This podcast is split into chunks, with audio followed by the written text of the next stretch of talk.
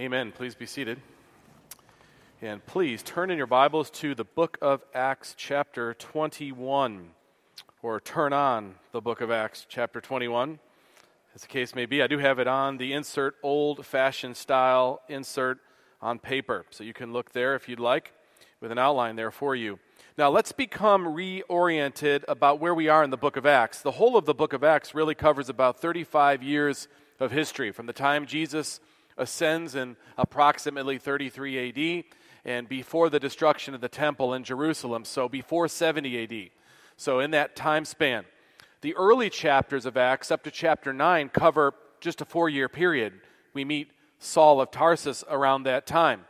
Um, so, you have just a few years, and then the rest, from the time we meet Saul, who becomes Paul, he's going on these missionary journeys, and we are at the end of his third missionary journey. So we're into the mid to late 50s AD.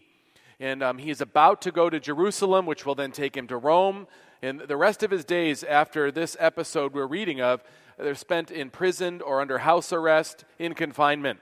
Um, we are, he is not able to travel around and do missions. Now, he has many diatribes and interactions and opportunities to write letters. So, ministry doesn't stop, um, but it changes. So, he's at the end of his third missionary journey. He's just left Ephesus, where he gave that great exhortation to the Ephesian elders. Now, he's about to take an arduous journey back to Jerusalem. He is convinced and has been convinced for a long time um, as early as the beginning of his third missionary journey, he says outright that he needs to go back to Jerusalem and maybe to Rome eventually. Um, that's his idea, and he's pursuing that plan. It makes strategic sense for the kingdom. He wants to go back after several years of absence from Jerusalem to once again witness to the Jews, check up on where the churches are, and see that place, which is a beachhead for the gospel ministry going forward, see it bolstered, and have opportunity to give answers as well, and maybe go on from there. But he was also totally willing and ready to die if that's that was God's will. And so he's pursuing God's will. He believes it, leading him to Jerusalem. But his disciples, the ones who love him and care for him and want him to be around, they don't see it that way. So we have before us a bit of a tug, a bit of a process of wrestling with God's will, a period of discernment to know what it is that Paul should do. And so we'll follow this, and we'll also follow, follow this as a way to consider decisions we make that are difficult, that are strained, that involve some wrestling to discern what it is that would honor God the most.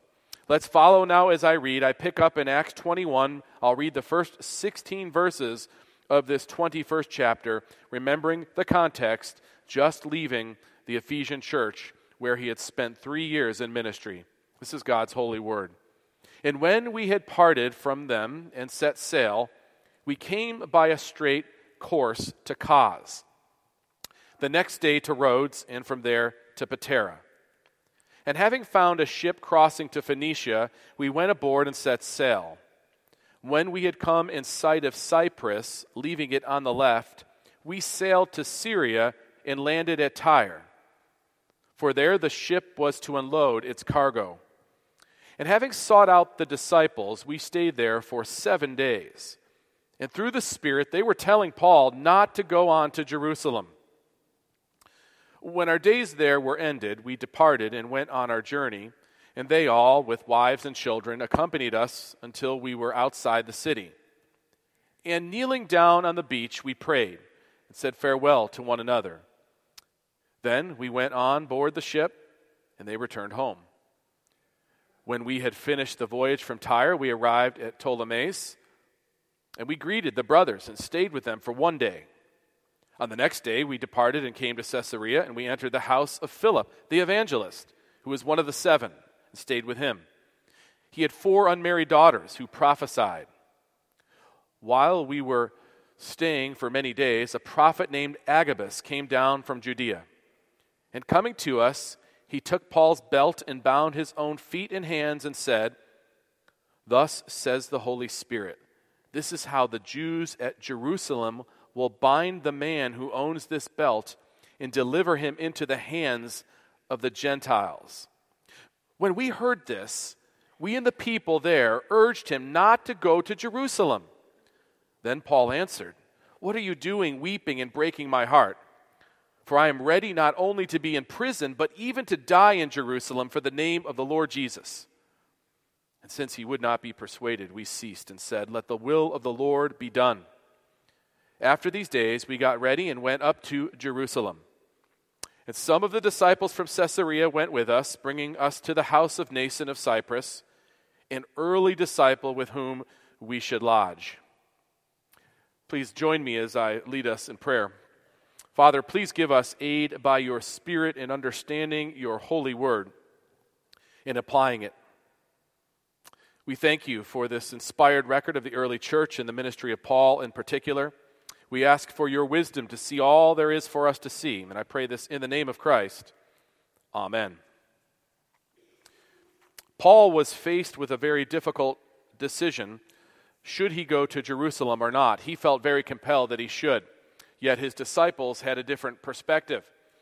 And so we observe this process of him determining finally to go to Jerusalem. We see what happens. And I believe it provides for us uh, an example, anyways. There's no formula in the scripture for exactly deciding God's will. Unless it's a sin issue, which we know God's will would not lead us there, there could be more than one right answer presenting itself.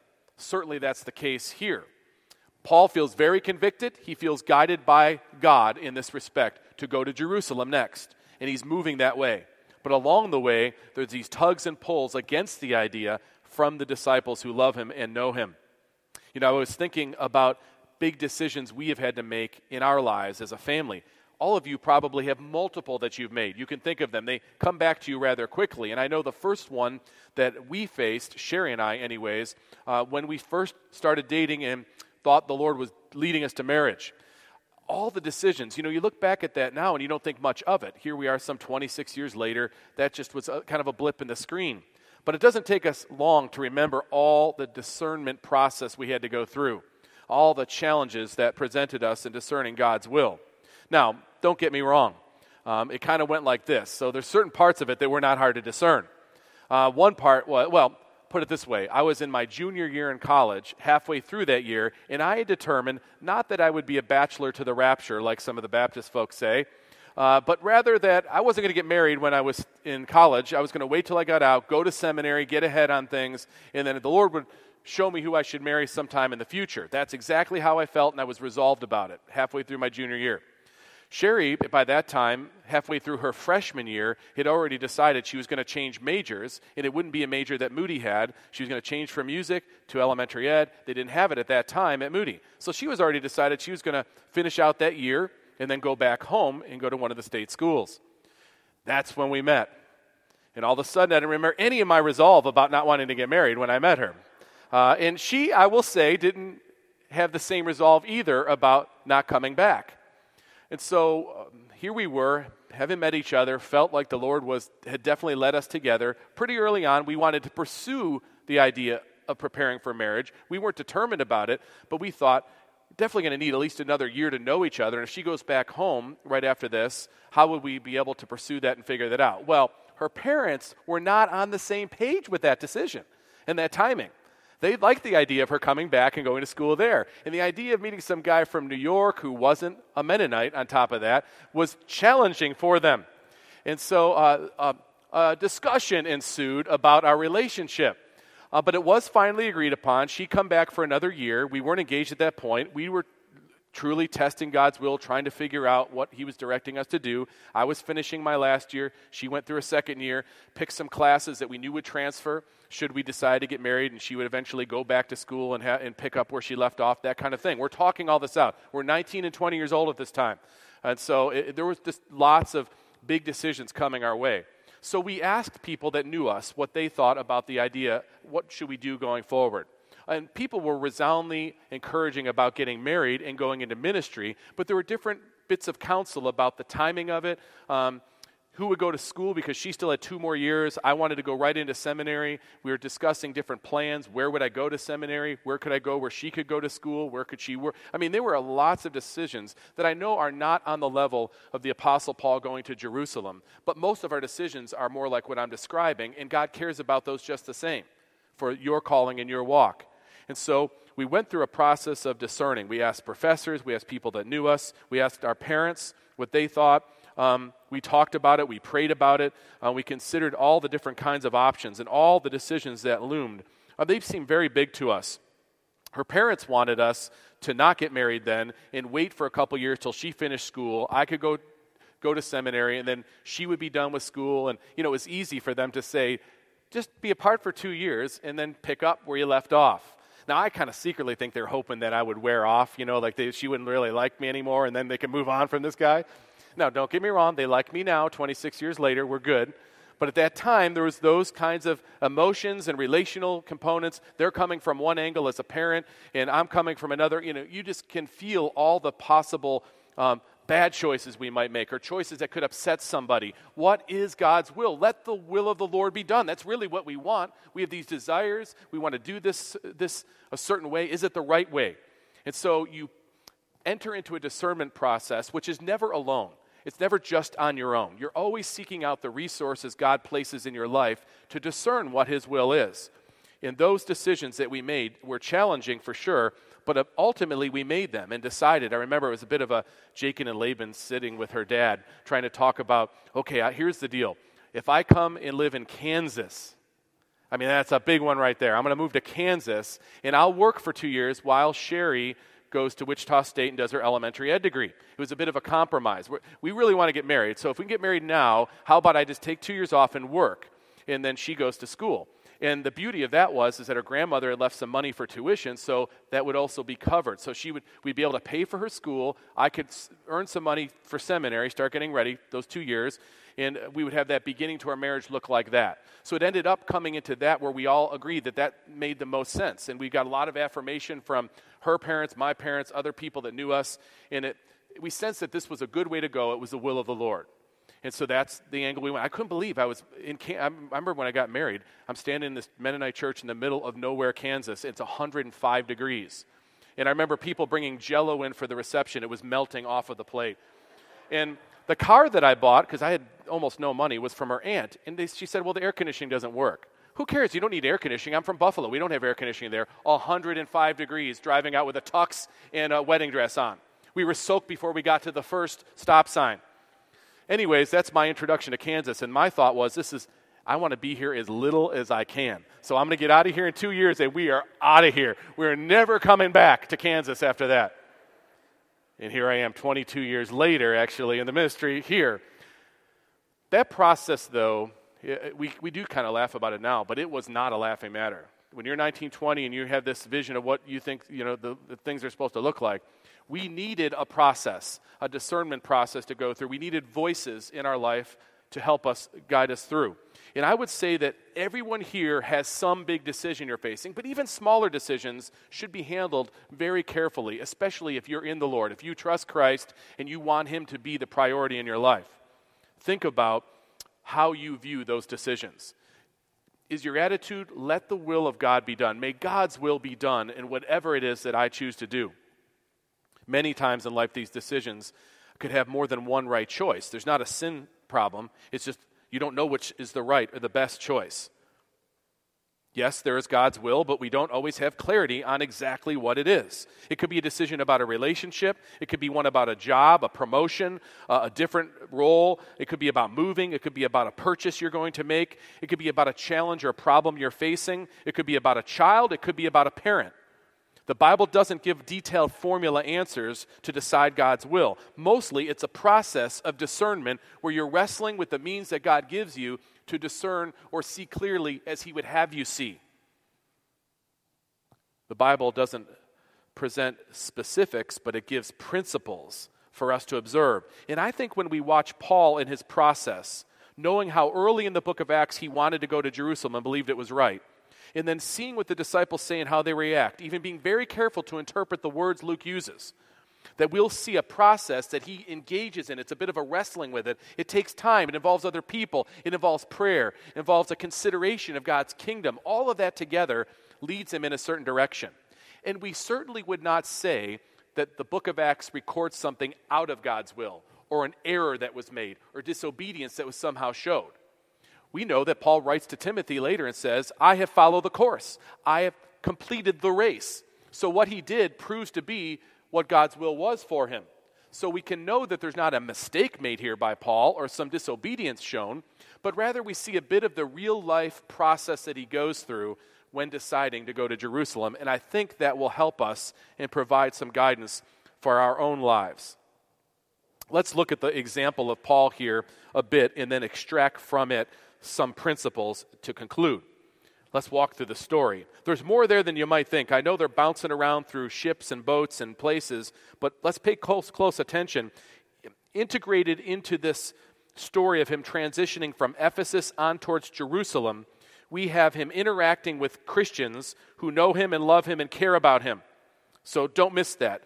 In fact, let's look first at the view that his disciples, those who came to Christ through his ministry and were growing because of his ministry, what is their view of his insistence on going to Jerusalem? Verse 1 When we had departed, or when we had parted from them, that's Ephesus, and set sail, we came by a straight course to Cos, and the next day to Rhodes, and from there Patara. Now, before we go further, um, these are small voyages on small boats, and they're treacherous voyages with rocks and all sorts of um, crazy wind patterns. Difficult. The Mediterranean is a difficult place to navigate.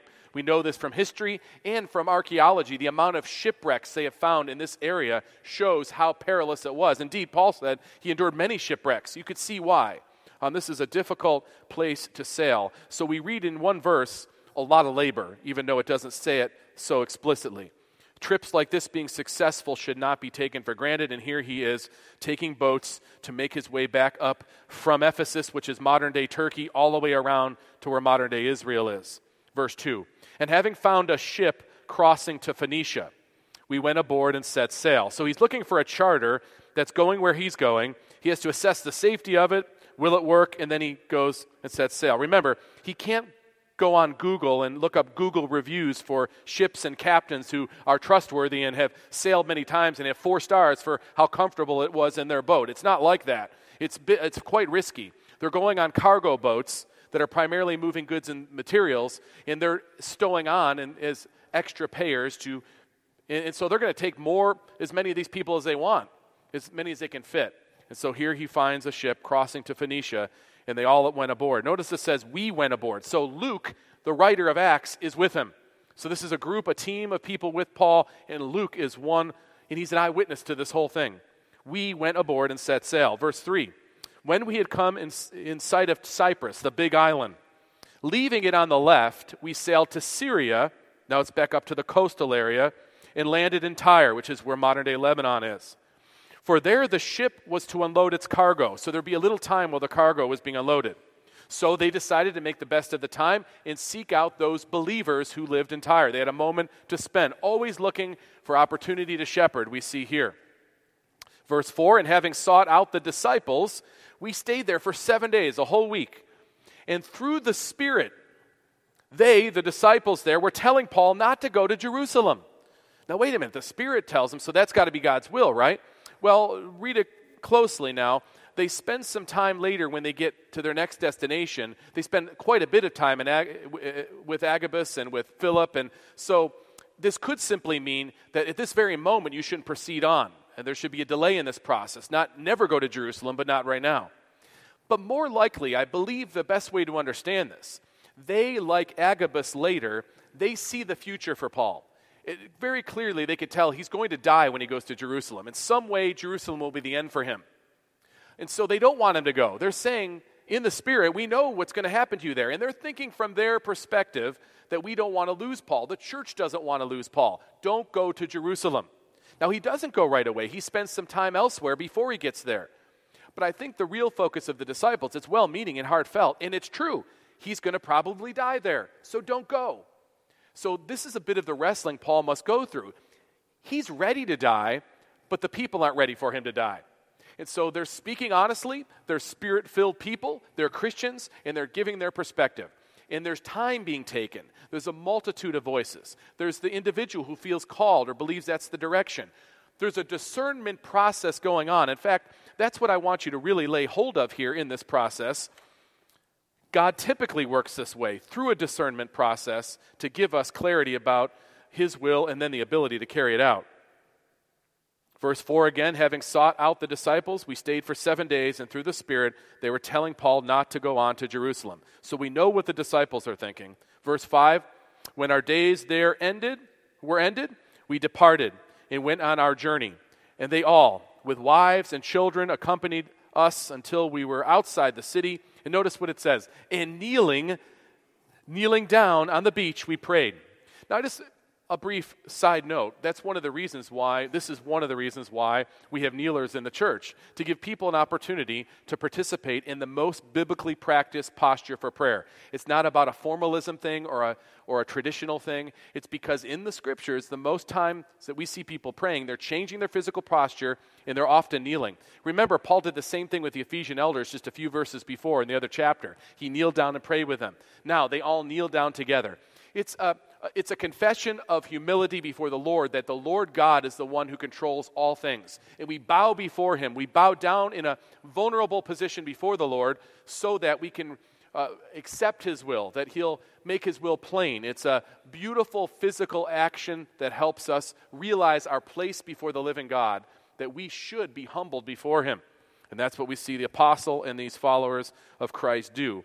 Kneeling down, in verse 6, they said farewell to one another and we went on board the ship, and they returned home. So, the views of the disciple we see here very clearly. They don't think that Paul should go to Jerusalem. Paul takes this into account, no doubt. So they go on their voyage to their next stop, verse 7, and we get the view of a local prophet. Now remember, prophets and prophetesses are unique to this time frame. It's a transition from the Old Testament to the New Testament. There's need for this kind of revelation as the Bible's being finished and the apostles are still alive but uh, on the way to dying. And so you don't have the continued prophecies even accounted for in the later parts of the scriptures and certainly even in church history as you analyze it. This is very unique to this time frame and we should recognize it as such. Verse 7 When we had finished the voyage from Tyre, we arrived at Ptolemais, and we greeted the brothers and stayed with them for one day. And on the next day we departed and came to Caesarea. And we entered the house of Philip the evangelist, who is one of the seven. Remember him back in the beginning of Acts, one of the deacons who was ordained? And we stayed with him. He had four unmarried daughters who prophesied. Now, notice the, the daughters don't give any comment on what Paul should do. I think that's important. Um, sometimes what's not said is important. So they don't give their opinion or their perspective on Paul going to Jerusalem. Verse 10 says, While we were staying for many days, so it doesn't say how long, but they're there for a, longer visit, a prophet named Agabus came from down, down from Judea. So they're heading up to Judea. Agabus is coming down, and he's got a word for them, a word for Paul. Now pay close attention to what he says. Coming to us, he took Paul's belt. He must have just kind of grabbed it off of Paul. This is, you could just imagine this, this, this person being um, physical and demonst- uh, de- de- demonstrating uh, what he sees about to happen. He took his belt, knowing Paul hadn't been listening at that point, no doubt, and bound his own feet in his hands and said, Thus says the Holy Spirit, this is how the Jews at Jerusalem will bind the man who owns this belt and deliver him into the hands of the Gentiles. So Agabus sees by the Holy Spirit now what will happen to Paul eventually. And by the way, this does happen to Paul. He's bound by the Jews and he eventually is sent to Rome in prison or held captive. So the prophecy is right. He's not a false prophet. Does Agabus say he shouldn't go to Jerusalem? No. He just says what will happen when he gets there. But notice the response of the disciples around him, Luke included, the writer of the book of Acts, verse 12. When we heard this, what Agabus said, we and the people there urged him not to go up to Jerusalem. So now we get the, the feel that the people rightly understand what's at stake, and they're saying to Paul, You can't go. Paul's saying, The Lord is sending me there, even if it's unto death. Now, that's the part they're not grasping too much. It's almost like when Jesus was determined to go to Jerusalem. Lord, do we really need to go back there? Um, and then he goes back there, and of course, he ends up being crucified, but that's part of the plan. Now, Paul has, you know, he's an apostle. You know, we're not, I, I know we're making some parallels, and we will recognize we're not apostles. However, you can see what's happening. These spirit filled, well meaning Christians who care about the growth of the church, they're not living in sin, they're not rebelling against God, they're saying you shouldn't go to Jerusalem. Paul saying, I should be going to Jerusalem. There's a discernment process, and it's taking some time, and they're giving it to the Lord in prayer. It's not immediate, and it takes uh, uh some elapsed time for them to come to some peace about what it is that Paul should do. What's Paul's view in all of this? Hearing this, probably he's probably heard multitude, a multitude of appeals to not go to Jerusalem. Verse 13. Then Paul answered, What are you doing? Weeping and breaking my heart. You, you know what I believe God's will is in this regard. For I am ready not only to be in prison, but even to die in Jerusalem for the name of the Lord Jesus. Now, notice nobody says, Oh, but the Lord says you shouldn't go. It, they're coming from the angle of you'll get killed if you go. And he's saying, I know I might, but I'm still supposed to go. I'm ready for that. Paul loves his disciples and values their perspective. He, you're weeping, you're weeping and breaking my heart. He wants them to agree with his leading. He wants to have clarity, though, about God's will by affirmation from the disciples. But this challenge goes on. But they're worried about him dying. And he says, If I die, I die, so be it. I am ready. The people had their view in light of the desire to protect Paul, but God was the only one who really could protect Paul if it was his will. And earthly protection may not have been God's will for Paul any longer. All of these things are questions they're trying to answer. Everybody's wrestling with the answer to these things. Nothing, the disciples said, came to the full weight of, Thus saith the Lord, Paul, you are to stay here or you are to go elsewhere. He somehow knew that going to Jerusalem would ultimately mean going to Rome, which was very strategic from the kingdom advancement perspective. So, what's the decision in the action? Verse 14 Luke speaking in the first person, and since, or second person, I should say, plural, and since he would not be persuaded we ceased and said, Let the will of the Lord be done. Isn't this really the, the phrase for all of us as Christians? Let the, wor- the will of the Lord be done. We strive and we strain and we struggle with what is God's will, and sometimes we come to the end of our ability to discern any further, and we say, Let the will of the Lord be done. May God's will be done since he would not be persuaded. That's also helpful to analyze. It doesn't say, since he decided to disobey or he was not going to listen to the word of the Lord. He, that's not what Paul or Luke says. He couldn't be persuaded. So there was an acknowledgement that they weren't exactly sure what God's will was. Paul was determined, and we couldn't persuade him. So we ceased, and we said, Let the will of the Lord be done. They were coming to rest with the fact that it may be God's will that he goes and dies. Now, this isn't a knee jerk response by Paul at any moment. He's not just saying, I'm going no matter what, forget it, I don't want to hear from you. He just is determined through a process of discernment that predates most of the people even engaging with him here that it is the will of the Lord. And even through the discernment process, those people who love him, they never rise to the level of saying, It's a sin if you do this. You should not do this. God says, Don't do this. Instead, they come through that process to a peace about what God's will may be. And it may not be what they desire. Do you see all that's gone into this, though? Time taken, people consulted, prayer, cons- uh, a sense about what God's calling him to do personally. All of this in the discernment process to discern what God's will is, and then know he'll give the ability to carry it out. That's what we see on full display in the episode with Paul. So Paul moves Jerusalemward. Verse 15. After these days, we got ready and went up to Jerusalem. And some of the disciples from Caesarea went with us, bringing us to the house of Mnason of Cyprus, an early disciple with whom we should lodge. Now, we've walked through this transition between Ephesus now onward to Jerusalem, and we've observed just a bit this process that completes with Paul finally deciding it's the will of God to go to Jerusalem. And I would like for us to draw some principles. So I would like to give you five different principles for making decisions, big decisions especially, that we can draw from the overall teaching of Scripture and especially what we've seen here on display, at least as an illustration of this. Now, first, not explicit in this passage, but understood. Paul is a man who is walking with the Lord and he's in fellowship with God's people. So, in making decisions, you make your best decision when you're in that place. When you are walking with the Lord, you're trusting in Him and His means of grace, and you're in fellowship with His people. So, first and foremost, put it this way be in constant communion with the Lord. Be spiritually acting and active when you're making decisions. Um, utilizing his means of grace. Are you in his word? Are you presenting your desires to God for those things agreeable to his will, which is prayer? Are you availing yourselves of the ways you can grow spiritually and be strong? Paul was in a strong spiritual state.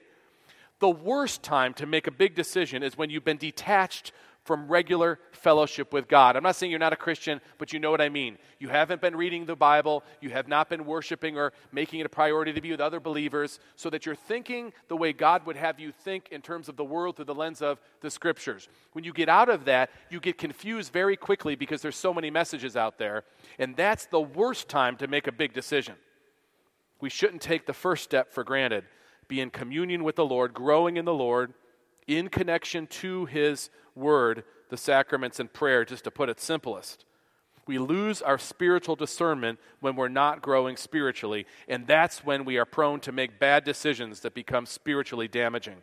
For instance, a decision to get married when you are not spiritually strong is almost always disastrous. A decision to take a different job when you are not spiritually minded about money or prestige can be a huge mistake, no matter how much you think you're going to give to the church.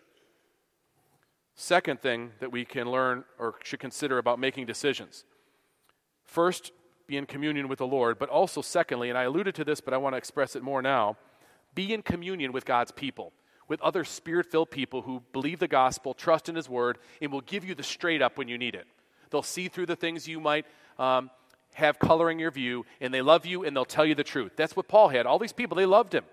Uh, they cared for him and would tell him what they thought. Now, they were driven largely by wanting Paul for themselves, but these are people who loved him and had his interest in mind as well.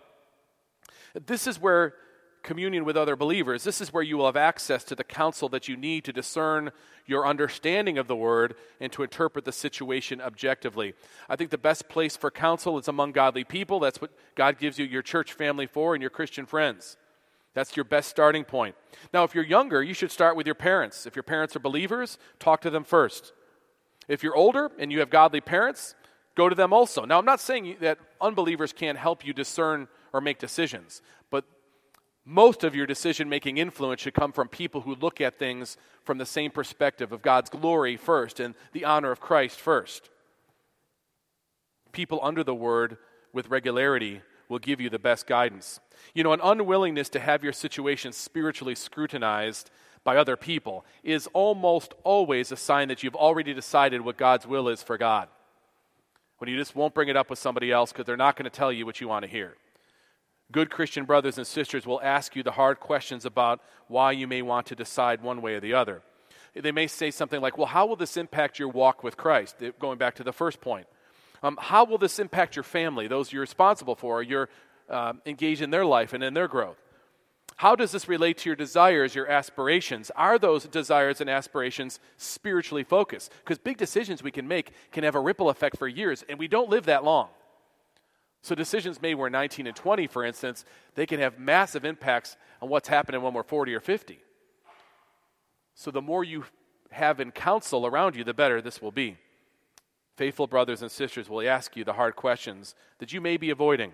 Third, Pray concerning the decision. All throughout the process, stop and just bring it to the Lord. Lord, guide me that your will may be done. Guide me with this decision. Guide me with the way I'm thinking about this. Help me to know what it is you want me to do. Prayer is simply offering up the things that you desire for those things that are agreeable with His will. And the more you pray, a process happens where sometimes your prayer changes because it becomes clear it's not God's will what you're praying for. In other times, God makes clear it is and it comes to pass. And it's a process, it's a discernment process, a bit of a wrestling match that we go through. Remember the vivid picture of Paul and his dear brothers and sisters going before the Lord in prayer to seek his will in verse 5. When our days were ended, we departed on our journey. Everybody got together, accompanied us until we were outside the city, and kneeling down on the beach, we prayed. Think about what God's will is, wrestle with discerning God's will, talk to others about what they think God's will might be in this situation, and always pray to God about His will. Fourth, when making a big decision, don't rush the decision if you can help it. Sometimes you have to make a big decision. At that point, you hope that enough of the other points, being in close communion with the Lord and with others, will help bolster you at that moment if you have to make a fast decision. But most of the time, and the big ones, we have some time, more than we'll acknowledge. Usually, desire to make a fast decision on something that doesn't require it means, again, we've kind of decided God's will for him, and that's dangerous.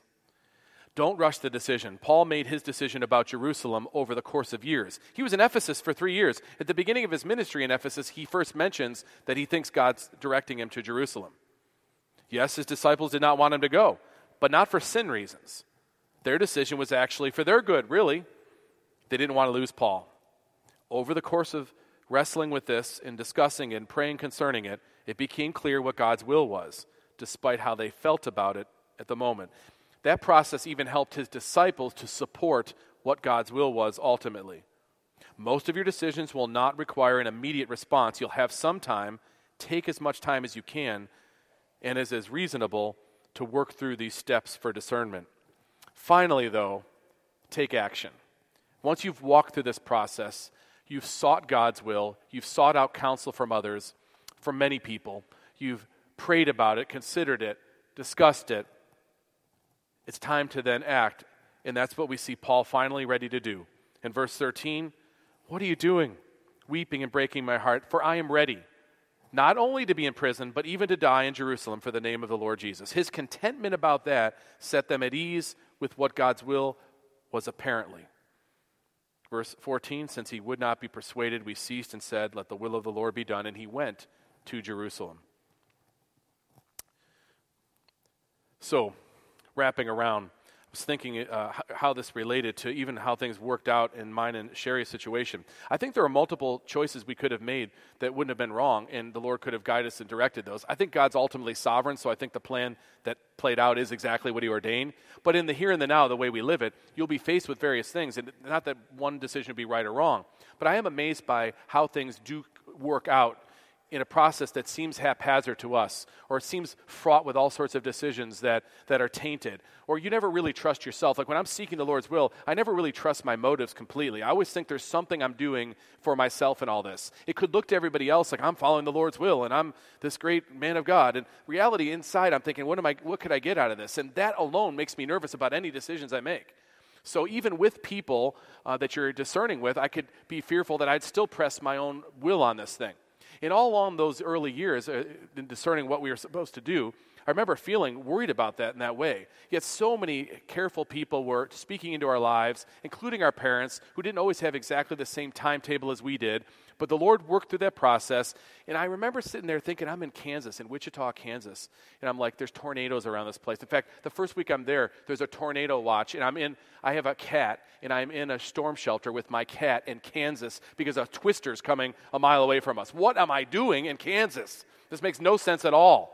I got to get out of here as fast as I possibly can.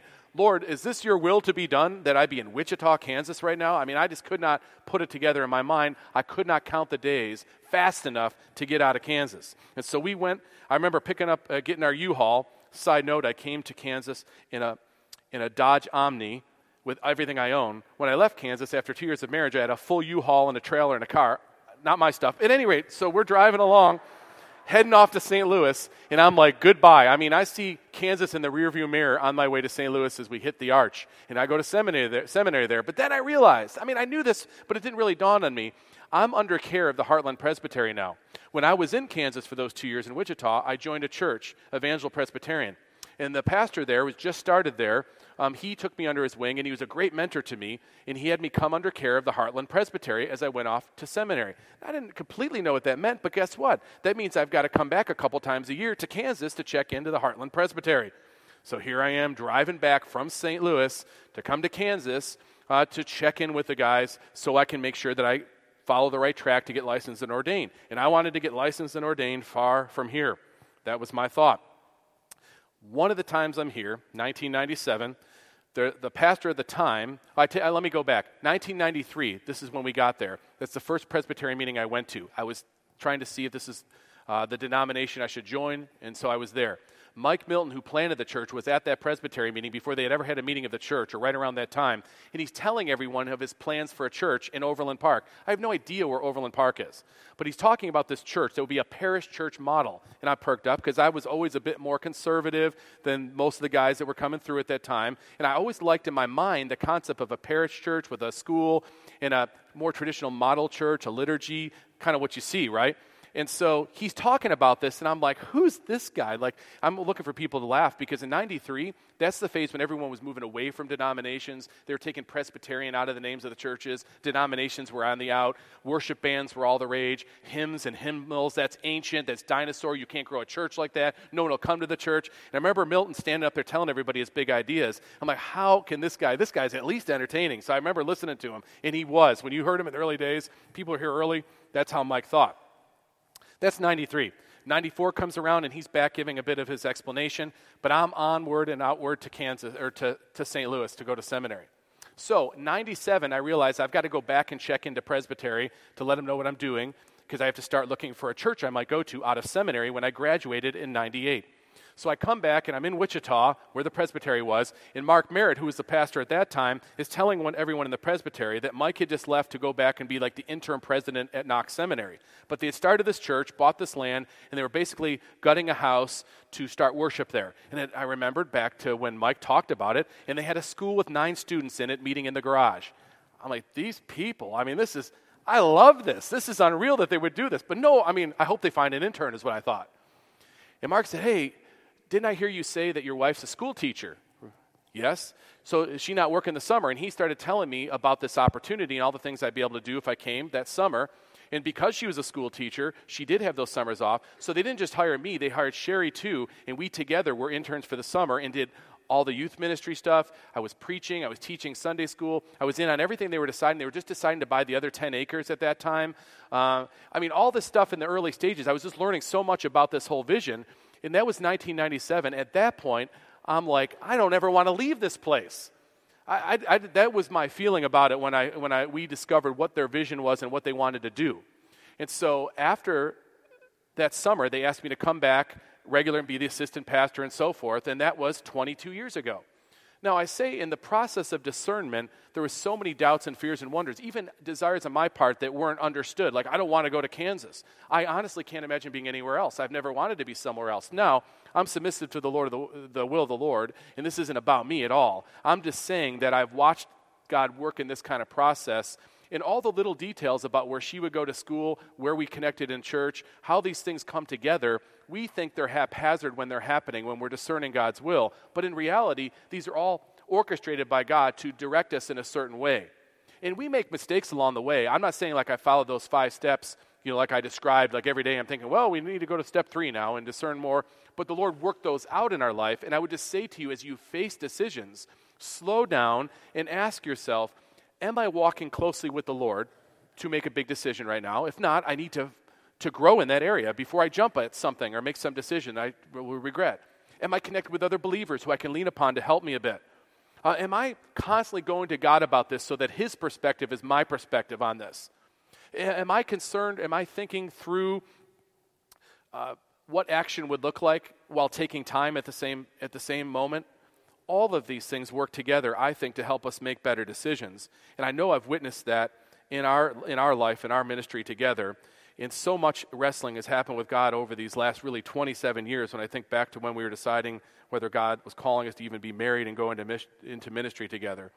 There comes a point, once you've seriously engaged in a discernment process like the one that we've seen here in Paul in the book of Acts, that you can say with Luke and the disciples, after these days, we got ready and went up to go to Jerusalem. But let the will of the Lord be done. May God's will be done. That's our desire. That's what will lead us to the most joy and the greatest glory for God. Let's bow together as I lead us in prayer. Heavenly Father, I am sure there are several here this morning faced with decisions that they want to know your will concerning. May this exposure to Paul's process of discernment and our attending considerations, give them guidance so that they may honor you with whatever they decide. Lord, in the final analysis, it is our desire that your will be done. I pray this in Christ's name. Amen. let's together turn in our hymnals to 534. We'll stand and we will sing, Oh, for a closer walk with God, verse 1 and verse 2. And the elders will come to prepare the table.